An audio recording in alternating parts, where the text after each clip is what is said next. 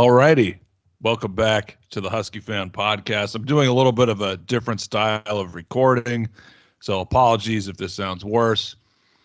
But uh, geez, uh, Jimmy, I don't know how long it's been since we've potted. Maybe almost a month or three and a half weeks or so. Uh, it's good to hear you, brother.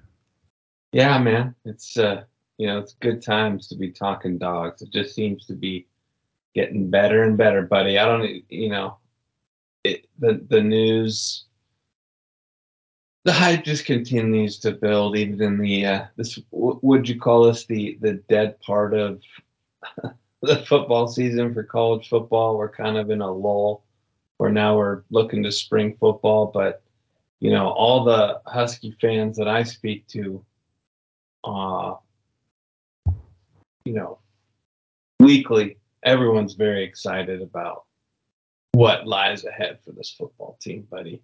So anytime we can talk dogs now, it's good. We don't have to talk about a drunken coach or a coach that hits players or a coach that, you know, looking for other jobs or someone who talks a big game and doesn't bring anything to the table in the field. So it's a good feeling. We we have optimism. Optimism is back in Montlake.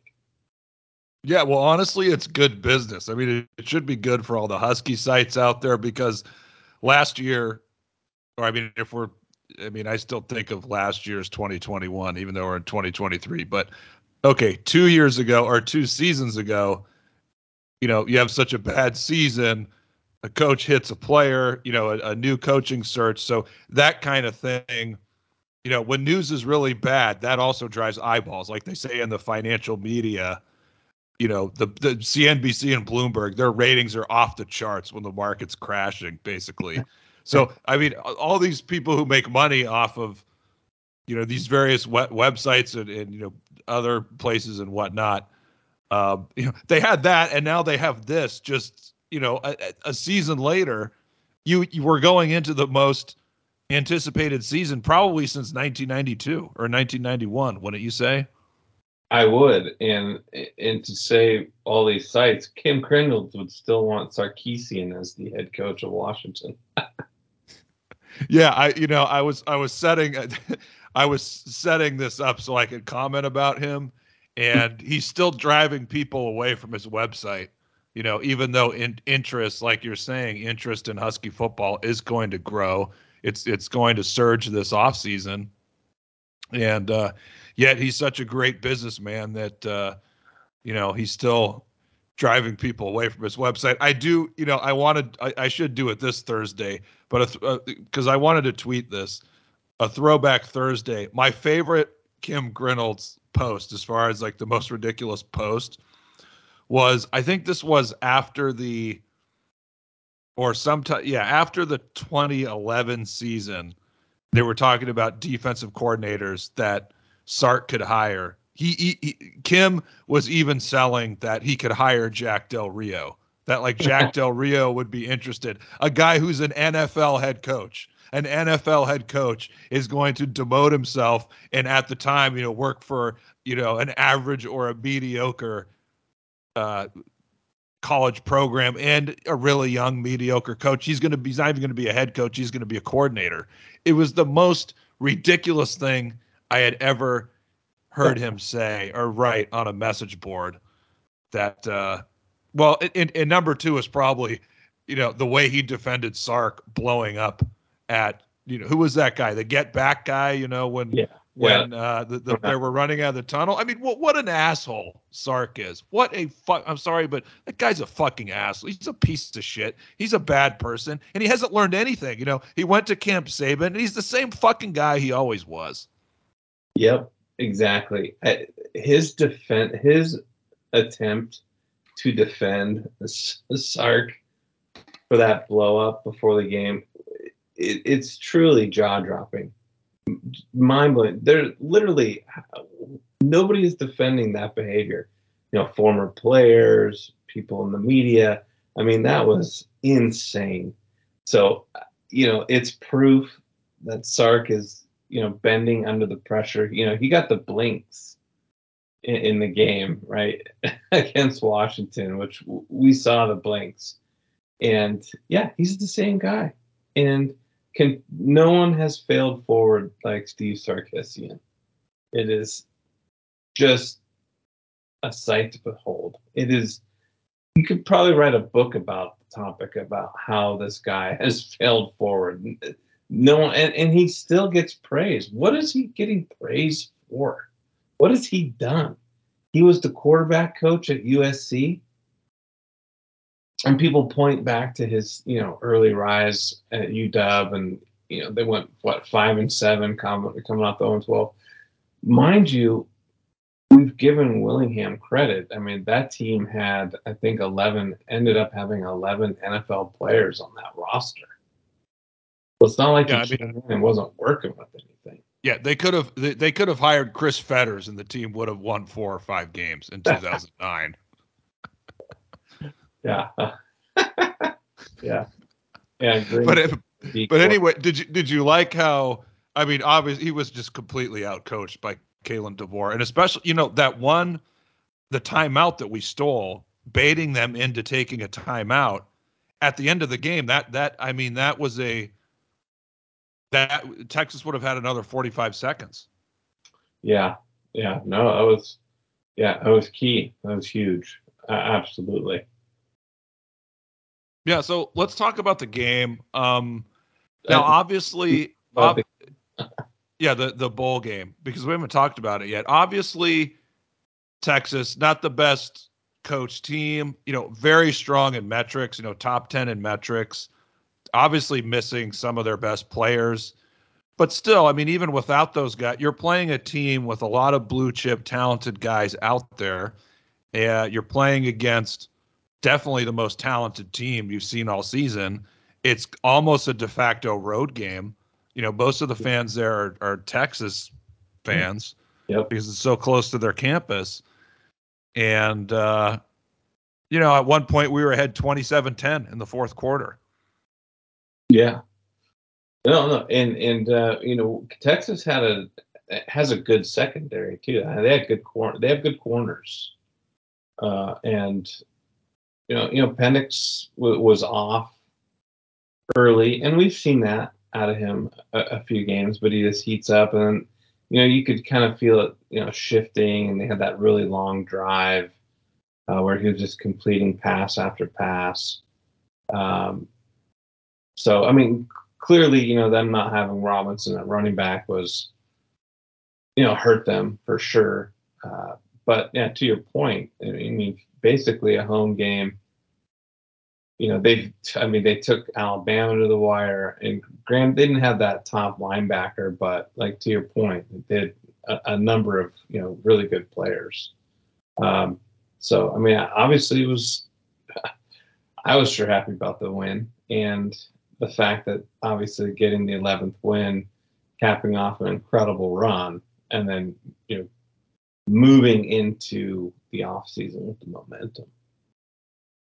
Which, yeah, know, and yeah, and our buddy Husky Span 91, he made this point to me, and we were DMing after the game about how if you look at a lot of great seasons that we had, um, in you know the last several decades the year before many of those were followed by i mean you had a key you had a key bull win before. Like if you look at 89 you know beating florida right. wasn't that a that was a blowout right? Uh i honestly i don't remember the final. I think it was I want to say it was like 31-7 or something like that. But anyway, the 1989 it was an 8 and 3 team going into the bowl, very strong metrics team, you know, top 15 I think. Strong win that game. You go into 1990 and, you know, obviously that, you know, that team was almost a juggernaut, but that set the stage for just dominating the conference. Um, and then, you know, winning the Rose Bowl in 1990. I mean, dominating high. It was the it was the score was it was much worse than the score. I mean, it was 33-7 at halftime. That set the stage for 92.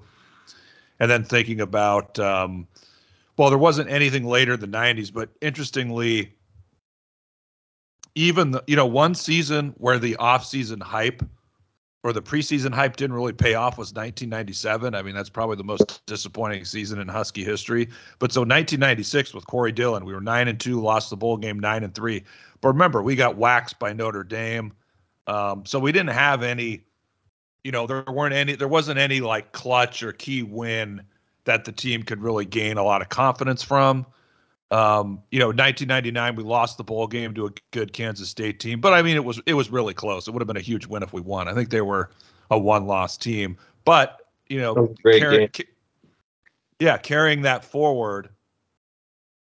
2015, you know, ended the season really strong, and the and the uh, you know with the four straight wins, and the the players had a lot of confidence going into 2016. Like obviously, you know, hearing the reports about that team, like the players were like fully bought in a- after the end of that season.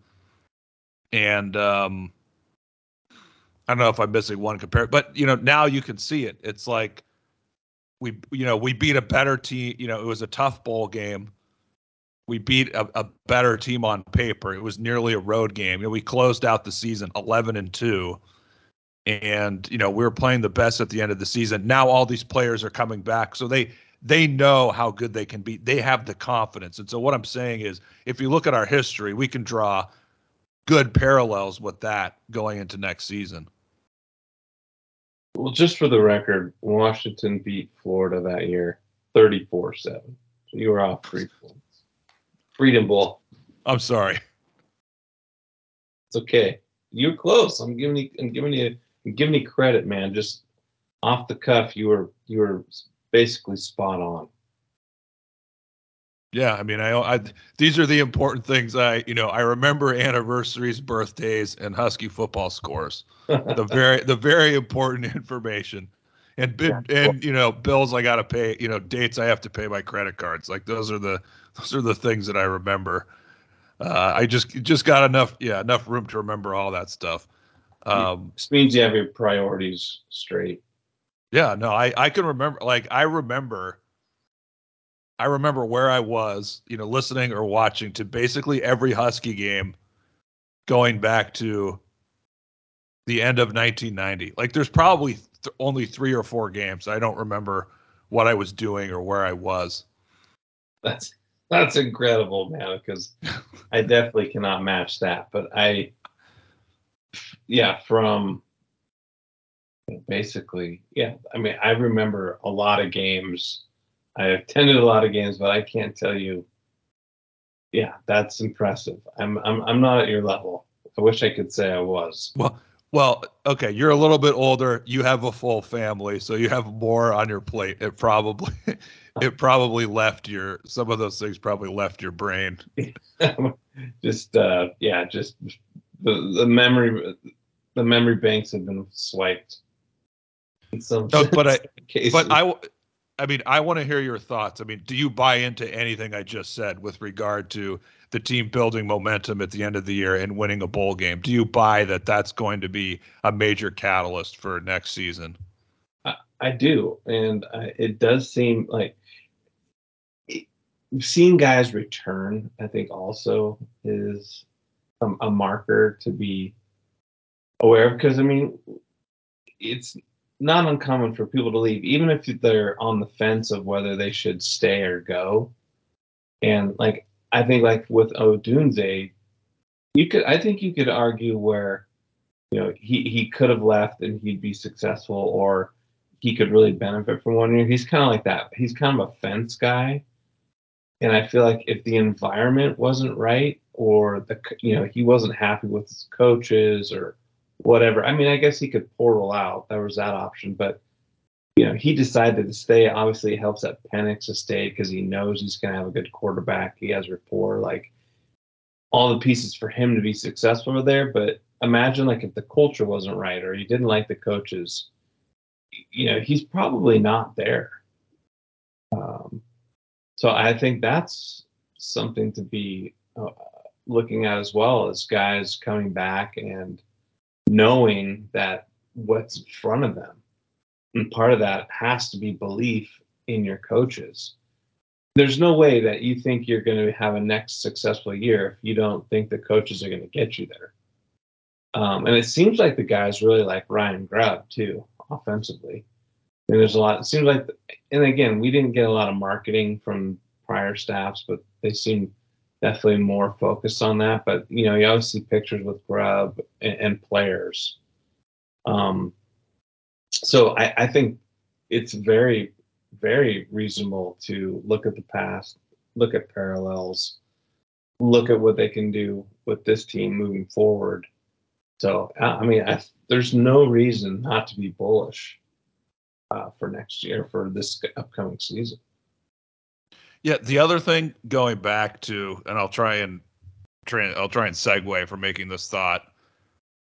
Uh, going back to the game, the other thing I really liked about that game is it wasn't a game where we won 45 to 38 and Penix had 500 yards and our defense was like, yeah, you know, it just made like a couple play. If if you look like everyone contributed to that victory, I mean, you were mentioning I think you mentioned that drive that was a 90 yard drive. I think that that was in the fourth quarter when it was 20 to 10. We got the ball back and, mm-hmm. you know, just steadily moved down the field, you know, 90 yard drive. You know, so uh, Penix, I mean, he was fine. He wasn't, you know, wasn't his best game. He was fine. Um, you know, Wayne Taulapapa, by the way, yeah. this guy went from at the beginning of the season, he was struggling to get one yard against Michigan State. And we're like, I mean, even yeah. you know even Andrew, who I guess is told me he's going to start listening to our pod again because we're not we're not negative anymore. But our, even at the Michigan State game, like he texted me, I don't know if it was that or even after the first game, and he just said this guy sucks. Yeah. You know, Andrew's a very nice. He like rarely says that about a player. He's like, this guy sucks. And then you see him, he's outrunning guys on Texas for a 45 yard touchdown. It's like, holy shit. Like, have you ever seen a player improve that much from the beginning of the season to the end? No, no, yeah. I mean, he was he was key in that and, game, and, and just, really- just it, yeah, no, you're right. And just to yeah, stop me for a second because I also wanted to mention, you know, the tight ends made important catches. You know, there there there wasn't anything that was like sensational, but you know, both tight ends, you know, they they made good catches. They got yards after the catch. I mean, it was just solid. You know, the receivers had some. You know, Jalen McMillan had a big catch on third down in the fourth quarter.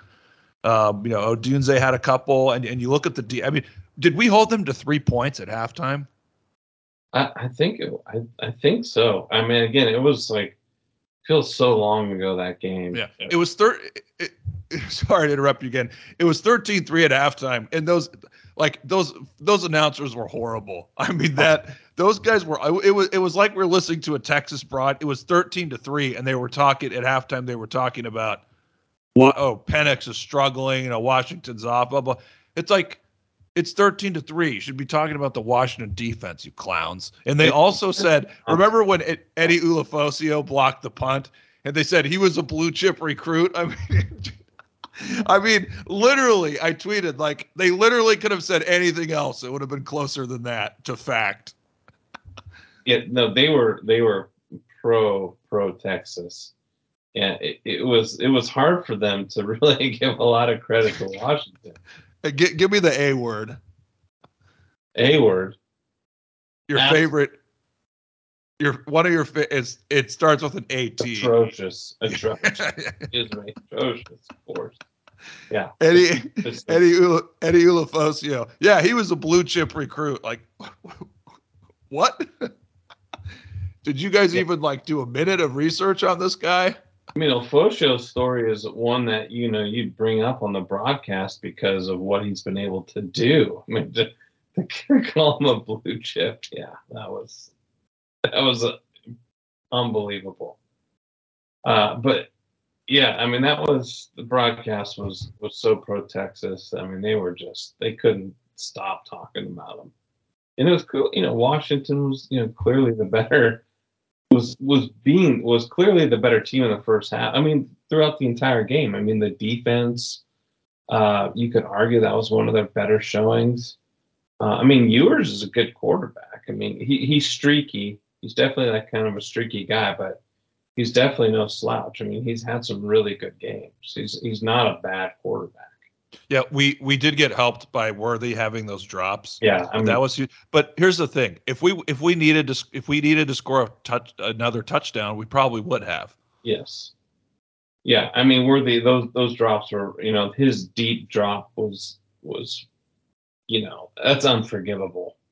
Uh, he, he was wide open. It was perfectly thrown ball. Um, yeah, I mean that's inexcusable as a wide, you know, as a wide receiver as good as him. That that's something you don't, you know, you don't see often. You shouldn't have that happen. Yeah, that guy's not in the same ballpark as John Ross. Uh, no, no, I agree there. Absolutely. But yeah, getting back to Taulapapa, um, you know, we could talk about the schedule being out, but another just let's just do like random observations. Mm. Yeah. This, well, I guess it's not that random. This team, its five best performances of the season were probably the last five games. Yeah. No, that yeah. Mm-hmm. I mean, how much better was this team at the end of the season versus even even just the middle of the season, even after, you know, beating Arizona or beating Cal? Yeah, no, it was a steady trajectory uh, of improvement. No regression. Um, you know, a team effort. Some obviously some improvements defensively. Yeah, I mean they they were just improving game by game, and and I think as a fan, you know, your confidence was building more with the team as well. I mean, especially after the Oregon win and the way they were able to win on the road. I mean, that was just a huge boost. Yeah, someone else, yeah, someone else tweeted this week, even I think I don't know who it was, but I think even before the Oregon game, and they said that um or maybe it was after the Oregon game, they said that the the drive, you know, the 90 yard drive against Oregon State, that that was a turning point of the season. Mm. And I, I think that I think that game, yeah, I think that game and that last drive, that was a turning point. Yeah, I mean, I think probably for the players, just a confidence builder, and and I think that's part of like buying into the staff, right? I, I just don't feel like you see that improvement unless you kind of have a bought-in team and guys putting in consistent effort, right? Because I mean, the, the hardest part, especially now, is getting guys all on the same page. I can't imagine the challenges coaches have these days with all the distraction. You know, for for young adults now, it's just insane. But and then just all the chirping and fan base and media, like you know, to NIL. get them on the same page performing. I mean, it's it's a big task. Yeah, I think that's a that's a really keen observation. And you can just see um, I mean, we know, you know, you have a hundred guys or whatever. It's it's such a huge task for these coaches to manage that you can see it, you can you can see and, and realize okay, th- this this team under DeBoer, like this guy really knows what he's doing. He's yeah. a really good coach. All the players have completely bought in. Yeah. I mean, it's a very a very, you know, keen observation by you. And then you see other teams that are just they're just you know, Texas is obviously one example. I mean, just, you know, cuz this Washington team is not I mean, talent-wise, I mean, I think it's it's going to get it, it'll be better next year, but I mean, this is not like assume, I, will have to, you know, I'll have to look at certain positions and do some comparisons in the offseason, but it's not that talented of a team. Like it's not super right. loaded. Right. Yeah. No, I, I know what you're saying. And, you know, you look at a team like Texas has more talent, you know, Oregon has more talent, but you look at Oregon, I mean, that's, you know, yeah, they have lots of talent, you know, they look good, but like, you know, that team, as soon as the quarterback, you know, got hurt against it, like they, they don't know how to handle adversity. Like right. they're a bunch of they're a bunch of front runners. Like you look at them at Oregon State. Oregon State's down by what twenty points, and and they don't yeah. even throw a pass, and they just run all over them with players who are not as good, not as talented, and they just win the game that way. I mean, you know, you look at Oregon in the bowl game. You know, they're lose. You know, they're they're I don't know, half their team is going to the portal. I mean, that's just a poorly coached team that has a bad culture. Yeah. I mean, you you just that's what it is when you see teams that have a lot of talent and they're just not, you know, they're just not clicking or it's just they don't have the culture. And then you look at um, you know, a, a team like Washington under DeBoer, and you know, I'll just say it again, but it just everything's clicking, everything's rolling. I mean, not to, but it's like you know you remember you were watching Oregon when Chip came there, and you know the first cup, it was just like everything was like on point, everything was running like a machine. I mean that's, you know, that's when you know that the coaching and the players like they're just they're really on the same line. Like the players have completely bought in. You know the coaches know what they're doing. They're they're pushing all the right buttons. Um. So yeah, I don't have an ending to to my diatribe, but well, just, um, that's just the difference, right? To your point about you know you may not be the the most talented, but you're getting the most out of the guys, and you're competing, and you're winning tough games. and uh, yeah. and that that's I mean obviously it's early to say, but that's why I think we're going to win the league next year. well, I love where you're headed. I, I love that mindset, and I I don't think it's unreasonable to think that is a very a very real possibility for this team. I mean, why why couldn't they? I mean, they were they they they were the best team in the league at the end of this season. Yes, that's correct. Absolutely. I mean, I, I think I think I think we would have beaten USC. I think maybe Utah's a tough game because of the physicality. Yeah. Um, you know, and they have a lot of experience, and you know they know how to come back.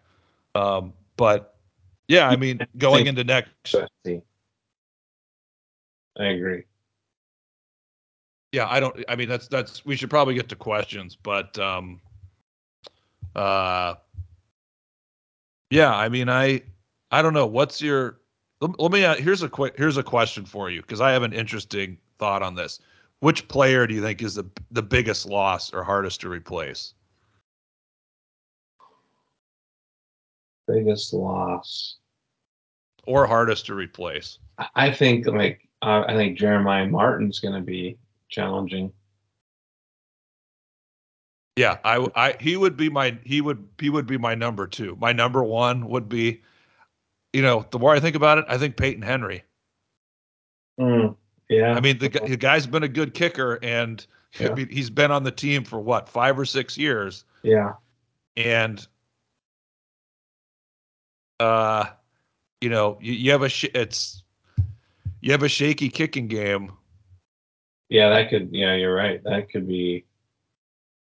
but I, I agree with you on Martin. I would I would say he's probably, but I think those those two, yeah, th- those I think would be the top two. Yeah, I agree. I mean, Martin is just man. He's. I, I just really like him. Um, but yeah, to your point, having a reliable, consistent kicker is super key, especially if you know you're going to compete for you know a conference championship or even a top four uh, finish. Like the, those, the place kicker is massive. Uh, you know, being having a successful season in close games. Yeah, I mean the, the Oregon game, for example. I mean, just kicking those threes along, you know, early in the game. I guess was you know we had a couple field we got stopped. I mean, it was disappointing, um, but you know, you it's easy to say, but you know, if if you if he just misses one, what was he four for four that game? I mean, if he just misses one of those leading up to that point, then at the end of the game, you got to get a touchdown to win the game. I mean, you're behind, so you have to score, you know, a touchdown when you get the ball back. I mean, maybe Oregon kicks a field goal along the way and they get, you know, ahead by certain. So it's, I mean, it's easy to think like, oh well, you know, kicker's not that big of a loss, but I mean, it really can be. Who who's going to be our place kicker? Do we know? I might have to get some, somebody in the portal. So we don't know exactly who it's going to be. Well, I who was that guy? Grady Gross was he the kickoff guy? I don't know. Well, we'll figure it out.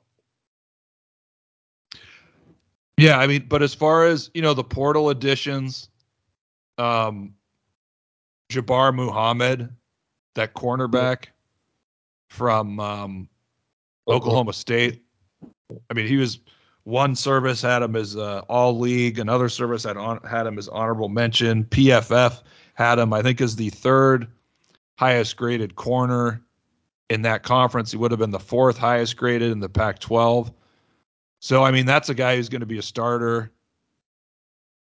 Um, unfortunately, that guy from ASU, who I think would have been a good depth guy, a depth pass rusher, Yeah. you know, he he it was a grades issue with him, Oh, or not a great like a transcript. He would have, you know, he would have had to take a Spanish class or something. He didn't want to do it. It was something like that.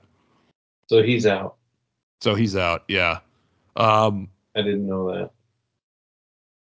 Yeah, I mean the the JC cornerback we got, um, you know, some people have watched his film and they think he has a chance to be decent. So Well, I think you you know- know, Dillon Johnson seems like a very interesting ad. yeah, look looking at the offense, I think we've the running back room is going to be better, and I think tight end as well. I think that guy from Cal Poly, remember uh, Utah, that guy, what was his name, Dalton Kincaid. Uh, I mean, he I he he was from a small school. I think he was from like University of San Diego or something like that. He was from a small school, and they got him in the portal a couple years ago, and he turned out to be a big get. I think this guy, like I think the tight end room now with this Cal Poly guy, I think it's going to be really strong. Not not to go back to, to defense, but I'm going to. What about that Durfee guy? Um, I mean, I I don't know. I haven't watched him. Yeah, I guess my my question would be: is is can this guy make an impact, you know, immediately, or is he going to make more of an impact in year two or three? yeah. No, no, remains to be seen. But he's got a, he's got a good frame, that's for sure. But I think you know, so I think we've shored up cornerback, um, improved the running back room, improved the tight. I mean, the tight end. That's going to be a really good group next year. Yeah, I, I, I if, mean, if- Westover, Colpin, this other. You have three tight. I mean, it's a it's an embarrassment of riches. Yeah, I, I mean, Culp has an opportunity to, to to you know put himself in the NFL. And, you know, he announced that he was coming back on Twitter, and I was thinking to myself, like, well, yeah, we know, we know you're coming back. And yeah, going back to Jeremiah Martin, like Jimbo Fisher at Texas A&M is a fucking idiot. Yes. I mean, he he did, he did the same thing as Sark with Joe Mathis. Oh, let's just throw him out there as a true freshman and you know see what he Yeah. has. You know, and waste his eligibility. Yeah. Like Yeah. he he should be. I mean, he sh- he should be coming back too.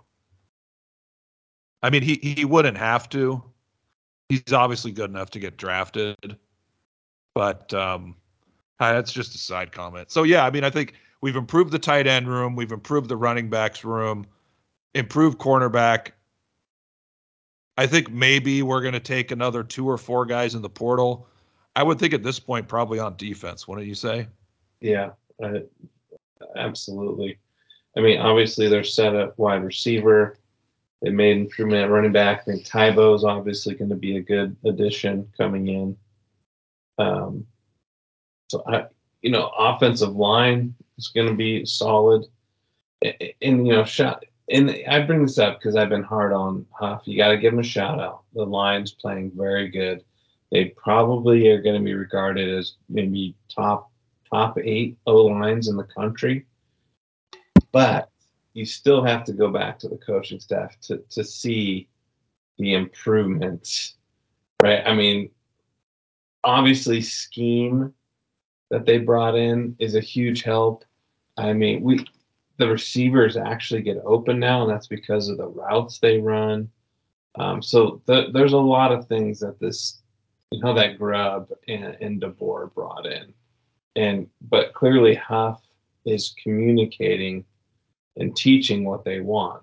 Otherwise, they, you know, they would replace Huff, or the line would be struggling. So, I'm giving credit to, to Huff by, you know, obviously relaying, coaching up these guys the way Grubb and uh, DeBoer expect out of the offensive line. So I think the offensive line is going to be really, really good next year, which obviously is going to make Penix even more dangerous because they'll have another year together. Penix doesn't hold on to the ball very long.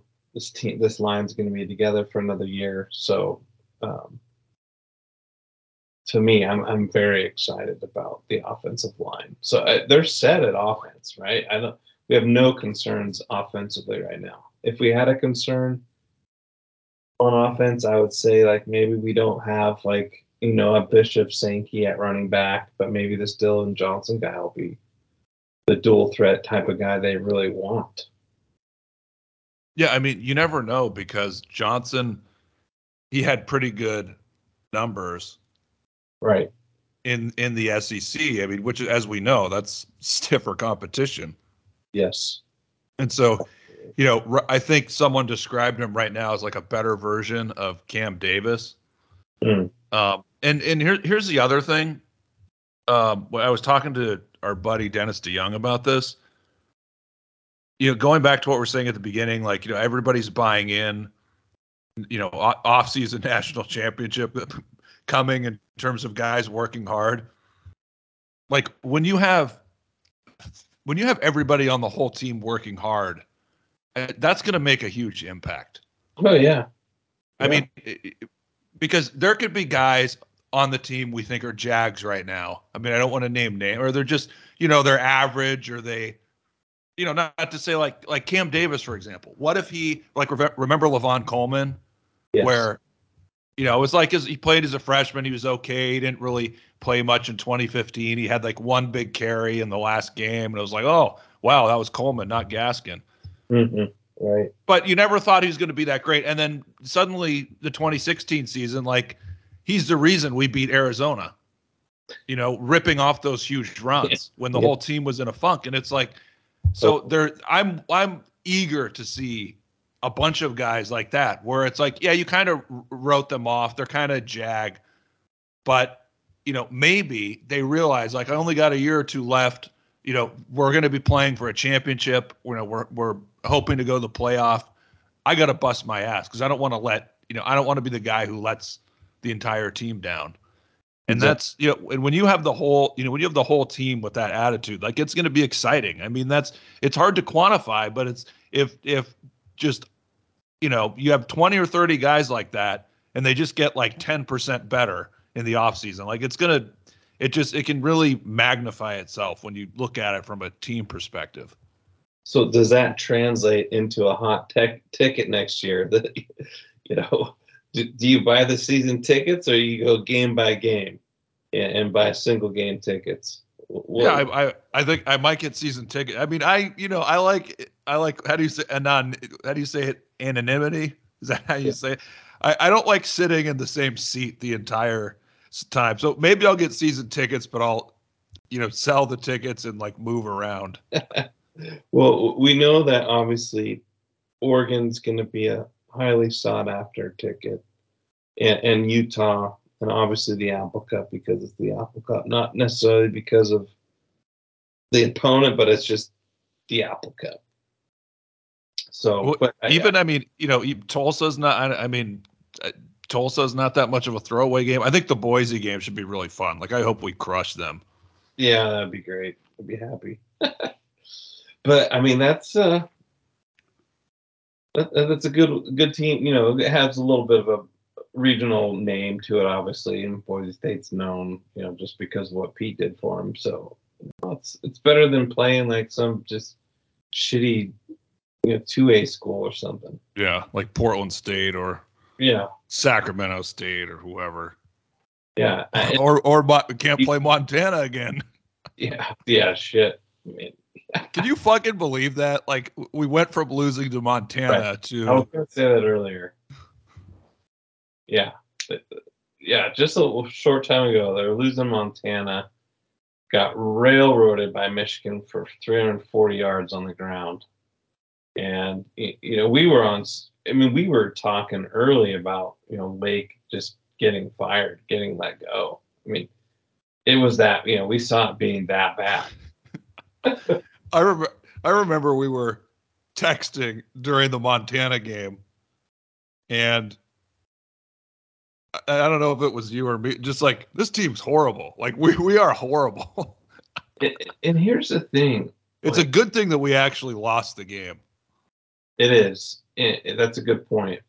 But I, I do want to say, like, this is why you listen to podcasts and other people now. Then it's where you know a lot of times people are getting their news not from the mainstream or listening to KJR or listening to whatever. Who's the other channel? Salks guys, the seven ten. They they go out there and they defend Jimmy Lake, like ESPN, like they go out and defend people that are clearly not fit for the job or not calling it out as it is and and going on the defensive for a guy like Jimmy like well give him time you know let you know let this is one game. No it's like clearly there's a problem. And and you can't articulate that because you are the mainstream or you know maybe the university calls you up and tells you to back off or whatever. But to me it's like i'm just so tired of like you know people not calling it as it is right? And and defend you know just like with willingham he, he was defended for way too long. And, and even with sark i mean he wasn't getting criticized early enough. I, I mean when it starts to become clear that it's not right like just start banging the drum it drives me crazy. Yeah. Well, you I mean, you got to listen to a bunch of different people, but realize everyone's full of shit at some point. So, you Yeah. know, you can't believe every, you know, you can't believe I mean, it's like I always say this with I, I say this with Alex Jones, like his problem was making everything into a conspiracy. Like Sure. everything that happened, like okay, just stick with the stuff that makes them like every news event. Oh, it's a conspiracy. There's fake actors there. Like, dude, you're hurt. You're losing your credibility. I mean, the Sandy. Hook thing. It's like, dude, you just you just stick with the stuff that's most believable. Like, Right. it's like. It, I'm sorry to go off on it, but that's just my point. It's like everyone is full of shit to some degree. Nobody is 100% right about everything. You Unless- know, a lot of everybody has their bias. You have to listen and, you know, just decide, you know, who who's making the best point on a certain issue. And obviously, Jimmy Lake, you know, just losing to Montana, like it was the recruiting was, but it was clear at that point. Like it, it was completely obvious. Well, and you know, Dick Baird just couldn't go there, right? For him, that's just he. he Wait, when when when did he retire? Did he retire? Oh yeah, he retired at the end of that season. Yeah, I mean, he's like he he said, I you know, I can't. Basically, he can't involve himself in, you know, in in the culture and the way the game is now and fans and blah blah blah. Which is fine, whatever. I get it. You know, he's very defensive about coaches, but I just don't like. Yeah, just, that's that's that's his bias, for example. Yeah, that's his bias. But uh, what I'm saying is that's why you listen to us because we're always right. Yeah, yeah, that, yeah, that's true. we we have all the answers. But uh, it just but that's again why why we started the whole thing in the first place is because the Sarkissian thing was was out of hand and the local media was was turning a blind eye to a, a shitstorm. Yeah, a, sh- a shit person and a shit coach. Yeah, all, all the above. Exactly. Uh, so let, let's talk about the schedule, and then we'll hammer out some Yeah. uh, some questions. Yeah. Um, so the schedule, what the schedule will probably be released by the time you're listening to this pod. Um, you know, I guess some fans have, you know, they're they're up in arms about, you know, the end of the season. We're going to be playing. Uh, it was at Utah, Oregon State, and USC. at USC, Utah, at Oregon State, Washington State. Wait, say that again. So at USC, Right, Utah at home, and then at Oregon State. and then yeah, home against the Cougs.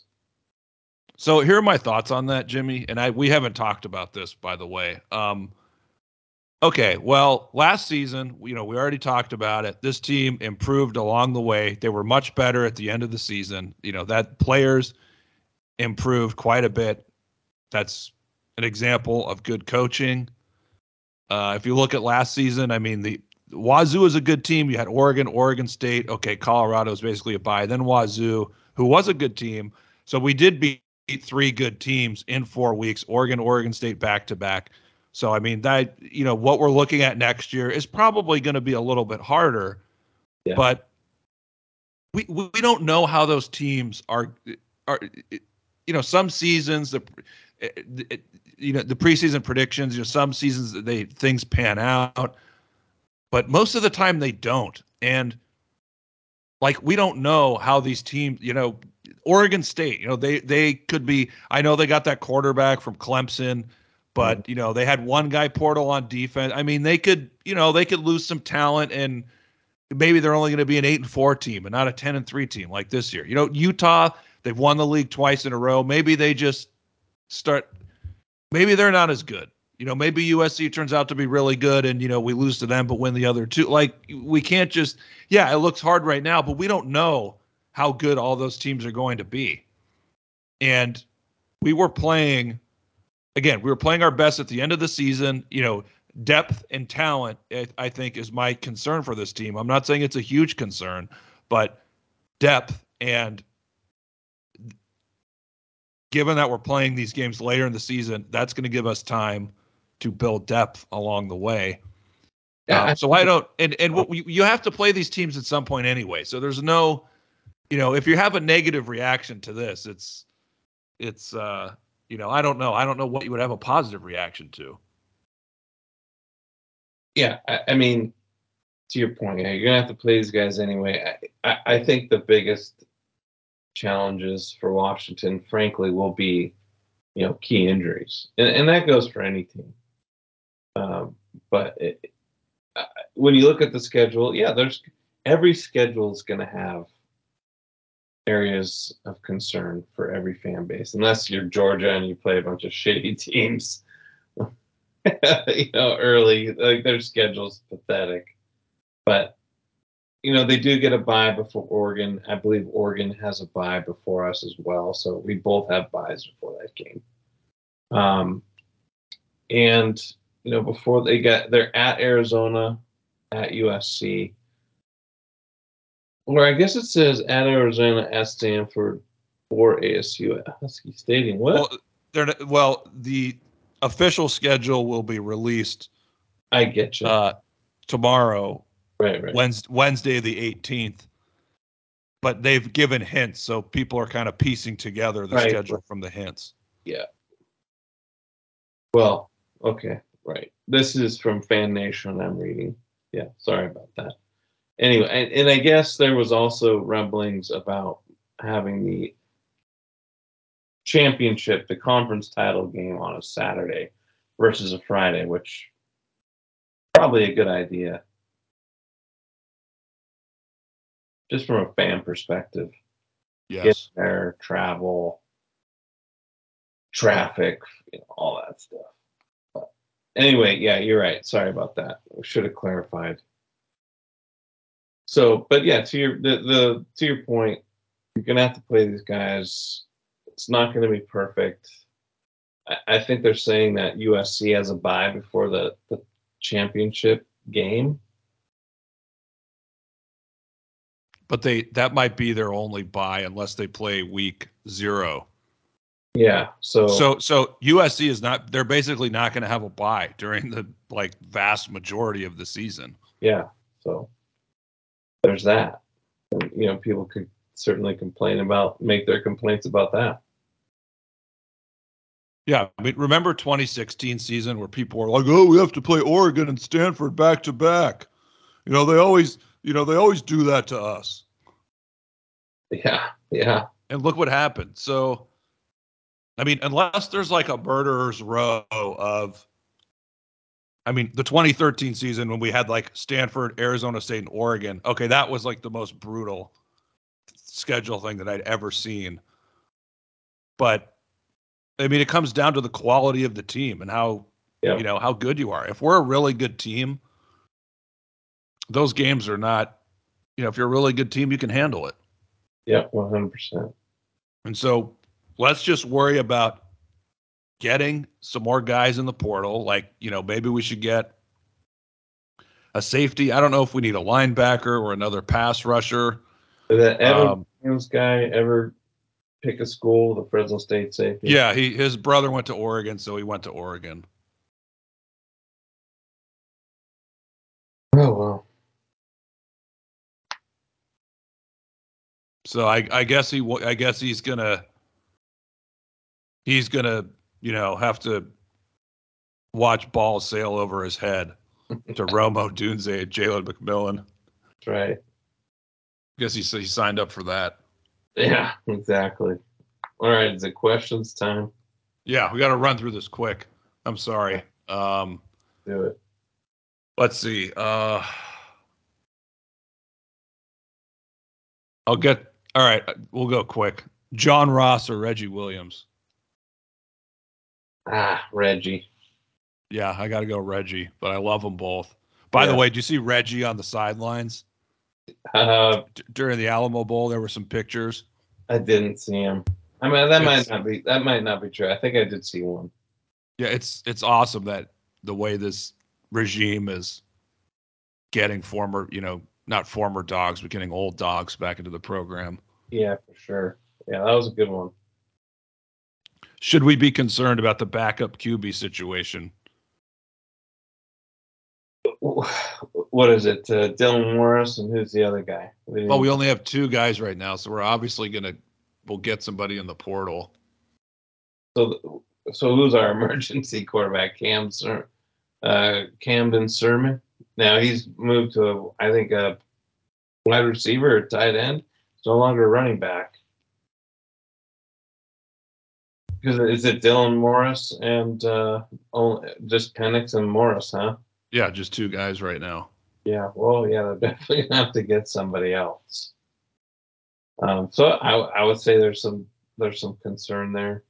Obviously, not getting kind holes sucks. Um, but they'll figure it out. But yeah, I mean, to say you're not concerned when you only have two scholarship QBs, think you'd have to say you're a bit concerned. You got to keep Penix healthy and upright this year. Yeah, I mean, if okay, here's a question for you. You know the coaching of the staff. If Dill, if this Dylan Morris had had a week to prepare, how many of the teams on our schedule could we beat with Dylan Morris with one week of prep?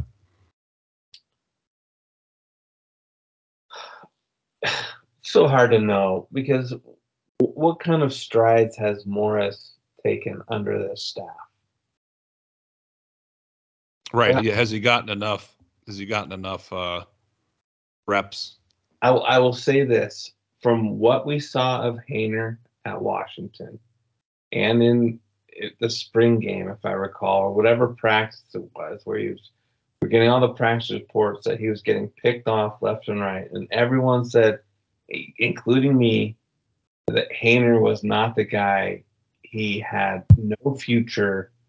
He wasn't going to be good. And what does he do? He goes to Fresno State and he balls out under those guys. So why would we just write off Dylan Morris based on what he was dealing with under these horrific coaches uh, that he had? So Yeah, I com- I completely completely agree with you. yeah, so I feel like if there was a scenario where Morris had to come in, I at- right now I could tell you I would feel, would I rather have Penix? Yes, but I'm not gonna hit the panic button if it happens that Morris has to start a game. I'm, I wouldn't because you know he had some really good games early in his career. I mean, he had that massive comeback win was at Utah, and then he almost came back against Stanford. And we we you know we were talking about his moxie and his competitiveness, blah blah blah. So I have I feel comfortable with Morris as the backup right now. Yeah, I think they can. I think they can. He's erratic, but I think the coach, the coaches, can really uh, improve him and make him more than a serviceable backup. Yeah, I I, I And- agree. And, and look, I mean, look at USC. If they had, you know, they well, obviously, you know, their whole team was Caleb Williams basically. So when he went down, you know, they were paper tiger. But you know, what if they had like a legit backup? You know, Right. they might have at least they might have at least had a shot that game. Exactly. Yep. Um, uh, okay, I love Germie Bernard's high school film, but the seven receptions in 2022 have you concerned? No, not at all. Because if you look, there's a lot of, you know, when I'm looking at stats and analyzing players and you know from other teams, a lot of guys do make like a, you know, they play a little bit, they have a few stats, and then suddenly they make a big jump the next season. Like that's not that uncommon. So him only having seven catches, that doesn't concern me. Yeah. I mean, no, Ger- and year one to year two, I mean, there's going to be for players. That's when they can make the most improvement. in, in in Michigan State, you know, I I'm not a Mel Tucker guy. I don't think he's a very good coach. Um, and, and you know Payton Thorne. I don't, you know, I, I I think there's there's more to that whole story. I, I'm not concerned about Bernard. I, I, I'm happy to have him. I'm happy to have him back. I'm I, I- I'm excited. I mean, I think it's obviously going to hard for him to contribute right away from what's in front of him, but you know, in probably his mind, he's looking more to the future as it is. Is this the greatest wide receiver corps of all time? I think he means for UW. Would you take Rome and Jalen over Ross and Pettis?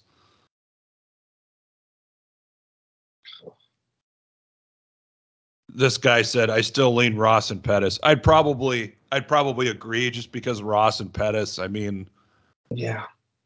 No, they're really good. Un- unless unless you know this year unless Rome really elevates his game where yeah. he's a lot he's a lot more physical he's breaking more tackles that's I what we need to see out of both Rome and Jalen yeah go ahead Yeah, the challenge I, I, I think you have to lean because to Ross and Pettis only because I mean Ross Ross's speed was just so insane. Um you know, you I mean you gotta know where Odunze and McMillan are, but like Ross just had that other level here. Um and, and Pettis was just so damn good. I, I think, but to your point, I think they I think the difference is is that McMillan and Rome could surpass them this year. Well And, if, if they, they could end up being the better duo. well one of my favorite stats you know Ross and Pettis they have the record for uh, touchdowns by teammates in a season receiving touchdowns they have the Pac-12 record Wow. Yeah, that's but you know because we we didn't really have a marketing department so nobody knows that well, I was gonna say they should have but when you I'm- talk I'm- about top three receivers, then I think you're probably looking at the best. With Polk. yeah i mean i think 20, 2011 and 2013 we also had some really really good receiving talent um but yeah i think this this season definitely has a sh- the, the group as a whole definitely has a shot to be the best but that's okay like okay rome so you're coming back now move yourself from like a fourth round pick up to like a second round pick like that's that's what i want to see oh, Absolutely. like be be be dominant Yeah, and, and he has the ability to do that.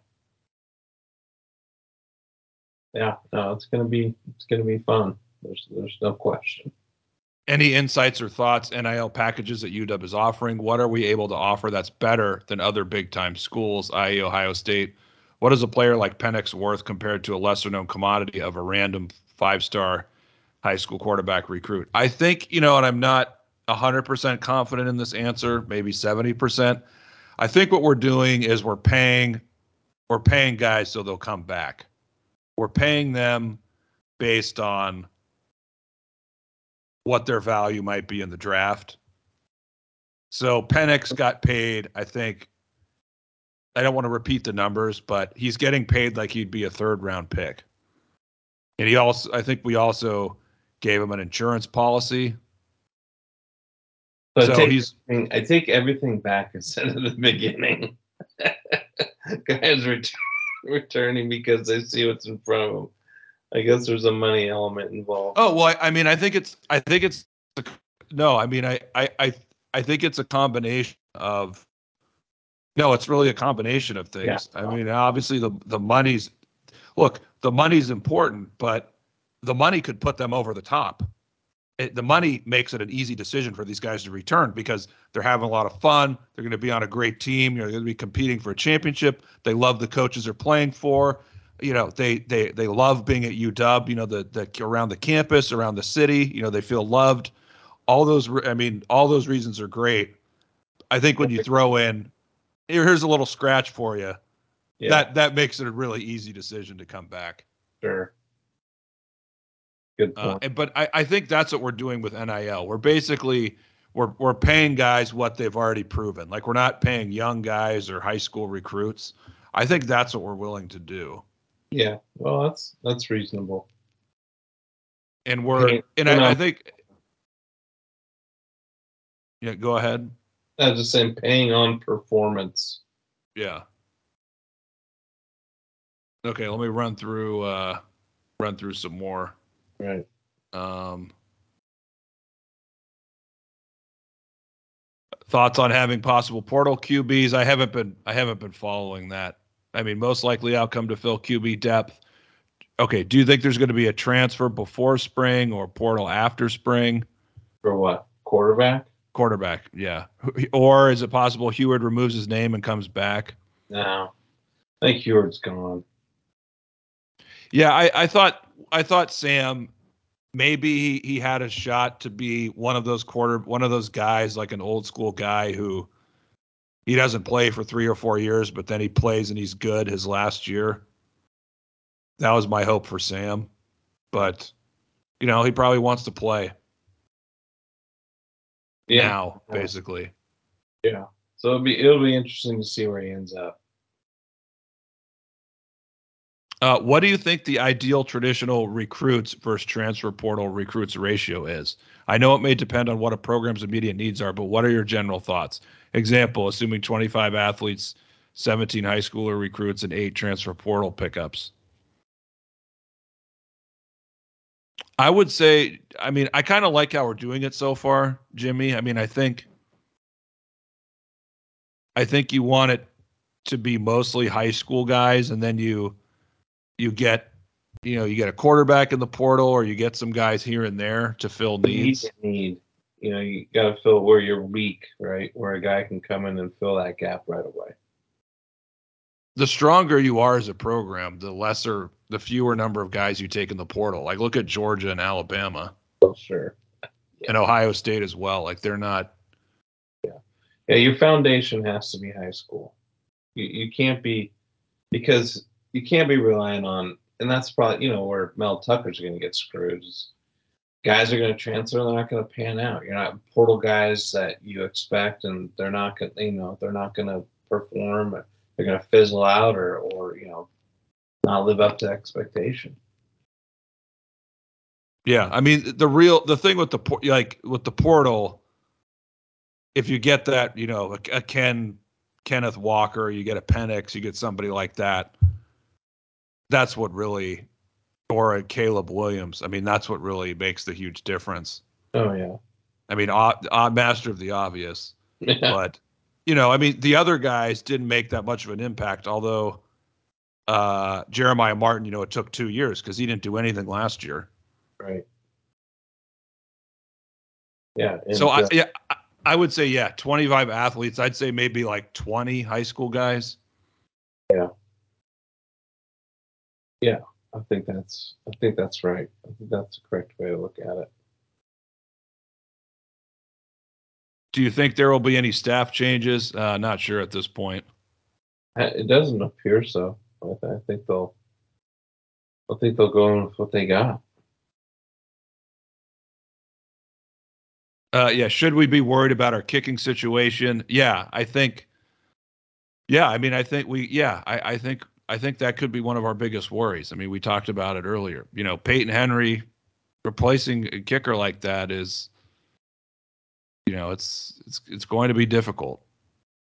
Yeah, it's, I didn't even think about it. It's definitely that's probably one of our most concerning spots for sure. Yeah, special teams as a whole, like that's a place where you got to get better. Yep. Percent. Um, let's see. Assuming everyone stays healthy, expectations for next season, I'd say win the conference. Yep. Win the conference. Yeah, and I mean we'll let the, you know, we'll let the chips fall where they may, but you know, hopefully, hopefully we we can win the conference and get in to the playoff because I mean that would be so great in the, Jimmy in the four team playoff, the history of that, which it'll end up having a what like a ten year history. That sound right? Yeah, something like that. And we will have made it twice. And if you look at the teams that have made it twice, at least twice in that time, um, there's probably not. I mean, there's probably less than ten. I would think. Yeah, let's count. Let's count them out. So you have Alabama, Georgia, Michigan, Ohio State, Notre Dame, Clemson. So that's six. Oklahoma seven. Um, is LSU? Yeah, LSU. LSU's made it once. You know they could make it next year, but that's so uh, right now there's only seven. Am I right, or am I missing somebody? I don't know. It, you're probably close. They're probably missing one team, but I think the point being is that it would be exclusive company. Yeah, I mean it would be such a great accomplishment. Yeah, no, it'd be it'd be massive. There's no doubt about it. So yeah, let's uh, let's do it. okay. Um. All right. Please predict. Discuss. Okay. Well, these we can go through these quick. Well, first I'll do the receivers because we were just on that. After Rome, Jalen, Polk, Taj, which receiver is meaningfully productive? Let's. I mean, you're talking about a fifth receiver. I mean, probably. Probably. I'm probably nope. Germie, right? Yeah, but I would say, or maybe I mean maybe one of the tight like we're building a good amount of depth at receiver and tight end. Yeah, like that's that's critical. Yeah, I, you're. I just don't think you're going to see many guys after those three. After Taj, I mean, you're at your limit there, and then yeah, you're looking at tight end after that. What's your best guess on that, what we do to secure a third QB? Um, do we go for a third QB or a potential backup? I think we go for a potential backup. I think we'll try and get the best that we can get. Yeah, I, I think so. I think obviously they're going to bring a guy that's going to compete. I don't think they're going to bring in a guy just to be third string. Yeah, just to hold the clipboard. Yeah. What do you think the running back rotation will be? Hard to say. I mean, if Dillon Johnson really shows up, I mean, he, he might turn out to being a bell cow back. Very possible.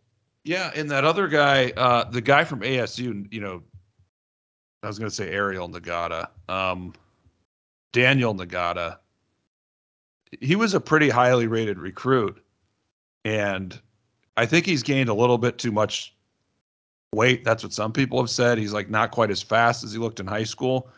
But, you know, that's another, maybe it's not this coming season, but I mean, that's another guy that these offensive coaches, you have a lot of faith that they know what to do. Like, there's a reason why they're taking these guys. And, and this is another example of really good coaching. Like, they tailor everything to the player's strengths. I mean, you know, what does Tequila always say? Like, putting players in the right positions to be successful. Yeah. It, it, like along those lines like you never like all the plays they run for guy, like they're it just seems like they're everything they do is like 100% tailored to what these players can do and do really well.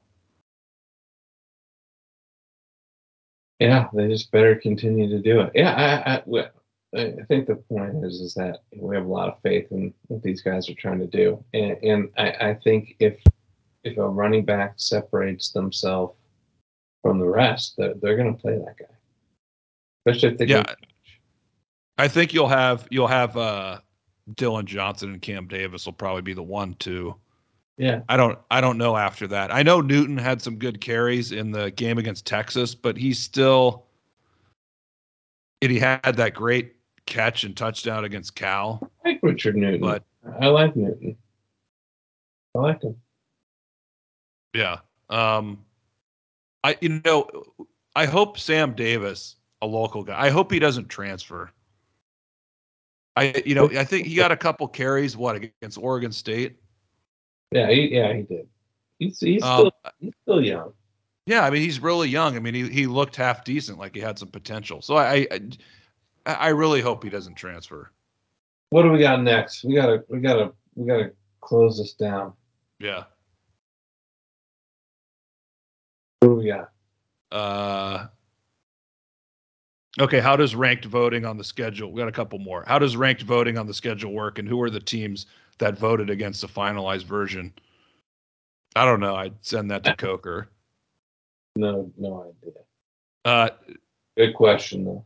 yeah, toughest opponent next year.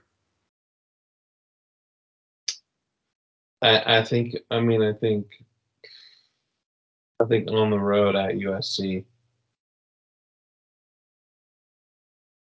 Yeah. Utah. Um, oh no, sorry, I was getting text. That's actually it's actually uh, Dennis DeYoung. I'm name dropping here. He said he said uh, Oregon State will be banged up when we play them, and he Yeah. said USC whatever, and Utah's more like us, but we have Penix. Think we were talking about so it. it this is I think like on this the is road at USC is going to be our toughest game. yeah. I I would probably agree with that. Um, you know, or maybe Michigan State early. I mean, who knows? Yeah, you, you you'll probably yeah you you would throw cold water on but yeah i agree i mean i think utah late in the year can always be tricky but um you know i yeah i mean i they're yeah we have penix and i think they're due for a little regression yeah. um I think that's reasonable. Yeah, and oh yeah, yeah. So I agree with. I'm sorry to belabor the point. Um, odds of having a respect respectable defense next year that can produce more stops. I think it's possible. Uh, the Yeah. got better. Yeah. So Yeah. I tweeted. I tweeted one advanced stat. Um, let me find this, and there's one more question after this. Mhm. Um, okay, for our season, our defensive points per drive, the average was 2.6. The last six games, it was only 2.06. Wow. So, and that was against tougher opponents. And so that would have been number 48 on the season. Hmm. Um, looking at the last six or seven games, but that's only one stat. So I think you think about that. You think about, I mean, I think the defense, the goal should be to have a top 35. I mean, if I was betting, I would, I would bet on having a top 35 or top 40 defense, but I think the goal would be let's get this to be a top 30, top 25 defense because I mean, if you want to, if you want to make the playoff and win the conference, you can't just have Penix rely on Penix to win every game. Just like what was great about the bowl game, you- you're going to need the defense to. You're going to need other areas of the team to play well and pick you up. I mean, when you're a really good team, you don't have that many weaknesses, Right. and so you you don't. You know, really good teams are not extremely reliant on one player. Yeah, that's Well- be obviously crucial. So yeah, I would. So what, what would? Yeah, I would say top 25 or top 30 defense. What would your hope be or goal? Yeah, I think I think anything beyond that's a pretty big ask. Yeah, and I think you know some wild cards on defense. Ulofoshio and his health. I mean, if we can get the 2019 or 2020 version of him, hmm that's going to be huge. Yep. ZTF, could we get? You know, do we could we get something close to the 2020 version? Like, is he going to put on weight? I mean, could we see him improve the way that Martin did from last year to this year? Potentially. Um, but we'll talk about that on other pods. Okay, the last question was uh, one from Tech about. Okay, I clicked away from it, but it was basically how how big is the gap between the national champion, basically, and the you know the top teams in the Pac-12. So it's suggesting Georgia. Yeah, Yeah. Well, they look pretty good. Look- pretty good. Yeah. I mean, guys are huge, clearly well coached. Marvin Harrison Jr. is a stud. Stroud Stroud improved on the year. All right, well, Stroud's at Ohio State. Yeah. Yeah, Talking so about Ohio State. am I? It's getting late. I'm all over the map. Yeah. No, I mean, uh, I was getting to the point of just Georgia being really good, really big, fast players. They're Uh, playing a they're they're playing a different game. Like when you're at that level and, and they're firing on all cylinders, it's a different game. I guess I'm saying with Harrison and Stroud, they are Ohio State players, but I guess you could say they look pretty good against the best team. I mean, you could argue that was the national title game, you know, Georgia. Yeah, it really was, even though Tech will be angry to hear that. Yeah, sorry, but I mean, hey, look, uh, to your point, they're playing a different game. I mean, they obliterated TCU, but a part of that, you know, TCU could have been also have just had an off night. They had a crazy year. They're not as talented as Georgia. Georgia, I mean, yeah, I mean, if if Washington played Georgia in that title game, I mean, it would have been a blowout, Yeah. Right? I mean, we can, Georgia had its A game. yeah. I mean, they're they're just, yeah, they're really good. I mean, they're getting, and- they're getting the best players. You know, and th- th- and th- this is what ruins college football. Yeah. Because now it's like, and I'm not defending Tech and TCU, but I mean I really am. But they had an amazing season. Like that's an incredible season. Like in the old system, you know, I, I maybe Georgia plays a Michigan or I don't know, maybe it's the maybe it's the same or whatever. But my my point is, it's like that's a black mark on they had an incredible season, a historic season, and and nationally, all anybody, yeah, they got fucking killed in the national championship game, you know, because we're making it, now everything's about the playoff. It's going to be about national championships. All right, sorry, I know we have to go, but no, no, that's, rant over. that's a good point. No, that's that's a very good point. And Well, because there, there was, you know, I, I, a lot of people were asking this question on Twitter and you know, various forums. Shout out DerekJohnsonBooks.com. Um, would would if that was, would you rather Washington? I think I well, would, let's say you could have Washington win the Rose Bowl but lose to Georgia by fifty, or in or in that scenario, would you just rather have them lose the Rose Bowl? I think because it's a Rose Bowl, you'd say you'd rather have them win the Rose Bowl and lose to Georgia by 50. But if it was like another shitty bowl, or not a shitty bowl, if it was, you know, the Peach Bowl or some shit like that, Yeah. maybe you'd have to think harder about it. yeah, you would. You'd have to think harder. Yeah. Um. Yeah. It- it's it, it's interesting because this is like when you know the goat debate between Michael Jordan and LeBron. They say like LeBron's lost you know seven times in the finals or whatever, but based on that argument, it would be better if he lost earlier in the playoffs, which is worse. So it's it's like easier how our brains think about that. It's like such an emotion like emotionally it's like well yeah, maybe if I was TCU I rather just wouldn't have made the game. Well, wait. I mean, it you had a it's it's a better achievement to actually win the semifinal game and then get to the game regardless of what happens. yeah. No. I- But it's it's such an emotional like kick in the nuts that uh, well, I don't have to think about LeBron and MJ because I hate LeBron. So, but what are, what are those jokes about like LeBron predicting the future?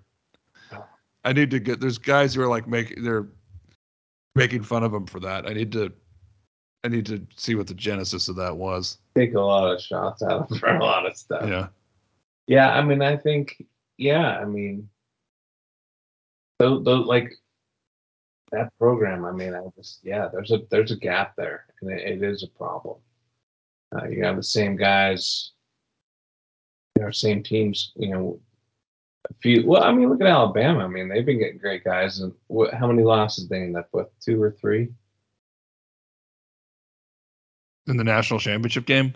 No, I'm just saying, like this year. I mean, you Oh yeah, they had well they they had two really close losses. I mean, they could have lost three or four games. But still, if you look at the if you look at the metrics, they're like a top four team. Yeah, I mean they could. I mean Texas, you know, conceivably should have beat them. They yeah, they would have if if Ewers didn't get injured. Right. Yeah. Yeah. All right, so let's let's wrap this up. Do you have any any TV shows for people to watch? well, if if you're a Witcher fan, the Witcher fan, there is a uh, a mini series on Netflix called Blood Origin. It's the origin of the Witcher. I think it's like four or five episodes. It was entertaining, but the Witcher realm show not for everybody, but I think it's an epic title in itself. Very good. Um, I, I started The Last of Us. Uh, it's the adaptation of the video game on HBO Max. I think it has a lot of promise as a show. I didn't play the game, but I feel I think the people that play the game are, are freaking out because it's so good in comparison to the game but I think it has definitely uh, some watchability to it. 1923 is really heating up. They took a break, which really sucks. They don't come back on until February 5th, but 1923 grown had grown has grown on me. Excited to see that one unfold. So that's my recommendations for right now. Yeah, I haven't seen the last. Oh, did something else? Did I cut you off? No, I was just saying, you know, Yellowstone's on hiatus now too to wrap up the season. That show's a little too violent for me. It, it, it the first three seasons, yeah, there's definitely a lot of violence. It's it's not nearly the same level after. I think season two might be the most. I can't remember since so long, but yeah, I mean, it is pretty violent. But you like yeah, movies, man. I know, I do. I, I I like mob gangster stuff. I don't like violence though. I guess it's everything else about it that I like. I, I will say Tulsa King. I haven't watched the last two episodes, uh, but I will. I think in the next couple days. But if you like mob gangster stuff, you know, crime, and it's really like lighthearted, then you'd probably like that. That's you're telling me there's no violence in it. No, I mean, there's it. It's kind of picking up. I mean, it. I think the first season's only nine episodes. I mean, it it kind of picks up. The violence is picking up a little bit, um, but uh, yeah, it starts out pretty slow. I, I think Stallone is uh, he does a really good job. Yeah, I I, I haven't started it yet. I, I'm gonna. I started uh, uh, Mayor of Kingstown. I need to get into that. It's just a time thing. So. Yeah. Uh, have you seen the uh, Pamela Anderson thing on Netflix? no, no, but I know she's got the Hulu series about her and Tommy. I guess I did hear one little thing about the Pamela interview, but I know, but no. Do you, do you have any insight on it? Well, I I did watch this. I haven't watched it, but I did watch this interview on CBS, and like, wow, she, as you could probably imagine, like she had a really uh, horrible childhood. It sounds like um, you know, sexual assault. Her, her father was like a total wife beater. Her, she had these as a little girl. She had these kittens, and like the father like drowned them on purpose. Oh my god. Uh, so yeah, yeah. I mean, it just it's pretty like horrific what she went oh. through. Uh, but uh, you know, if you're if you're a guy listening to this pod and you were basically you were born after probably like uh, you know, if you were born 1965 or later, you probably have rubbed one out to Pam Anderson. I would, I would, I would bet on that. Like I, yeah, actually, the first the first time I rubbed one out was to the unrated version of Barbed Wire. So, uh, well, I, will I'll say this about Pam Anderson: the her her rise to fame and and uh, you know stardom was you know pretty insane when you look at her trajectory uh, as a sex symbol. I mean, oh, it was, it was like a moonshot. Yeah, it, that's yeah, no pun intended there, buddy. But yeah, yeah, yeah. I mean, her her rise to stardom is it, it's pretty unique in, in in you know the laurels of you know sex symbol. She's way, way, way up there in regards to yeah her her her rise for sure. no, that's the way to end a podcast. Yeah, there's a yeah, there's a lot of puns that can go Yeah. with what you're saying. Yeah, absolutely. On that note, Yeah. On that note, for Husky football. yeah, it's it's gonna be uh, it's gonna be awesome. Great off season, great season. Oh yeah, We'll do some more of these pods for sure. Yeah. yeah. Trust me. I mean, I, the amount of excitement and optimism amongst my my Husky brethren, it's uh, it's fever pitch, buddy, and we still got a long way to go before we get to the season. I think the stadium's gonna feel like the old days. I think it's gonna be rocking. Yeah, I, I think that's very fair. That's very fair. That's you know that's what it's its best. A lot of fun. It's a lot of fun. Be ready for this town to be a husky town again. Fuck yeah. Fuck yeah. I'm tired Well, of the Hawks. I want Yeah. to about the Huskies. Old Seattle coming back. Yeah, buddy. Let's see it. Alrighty, thanks everybody for tuning in, and uh, we'll talk to you guys again very soon, hopefully. And uh, go dogs. Go dogs.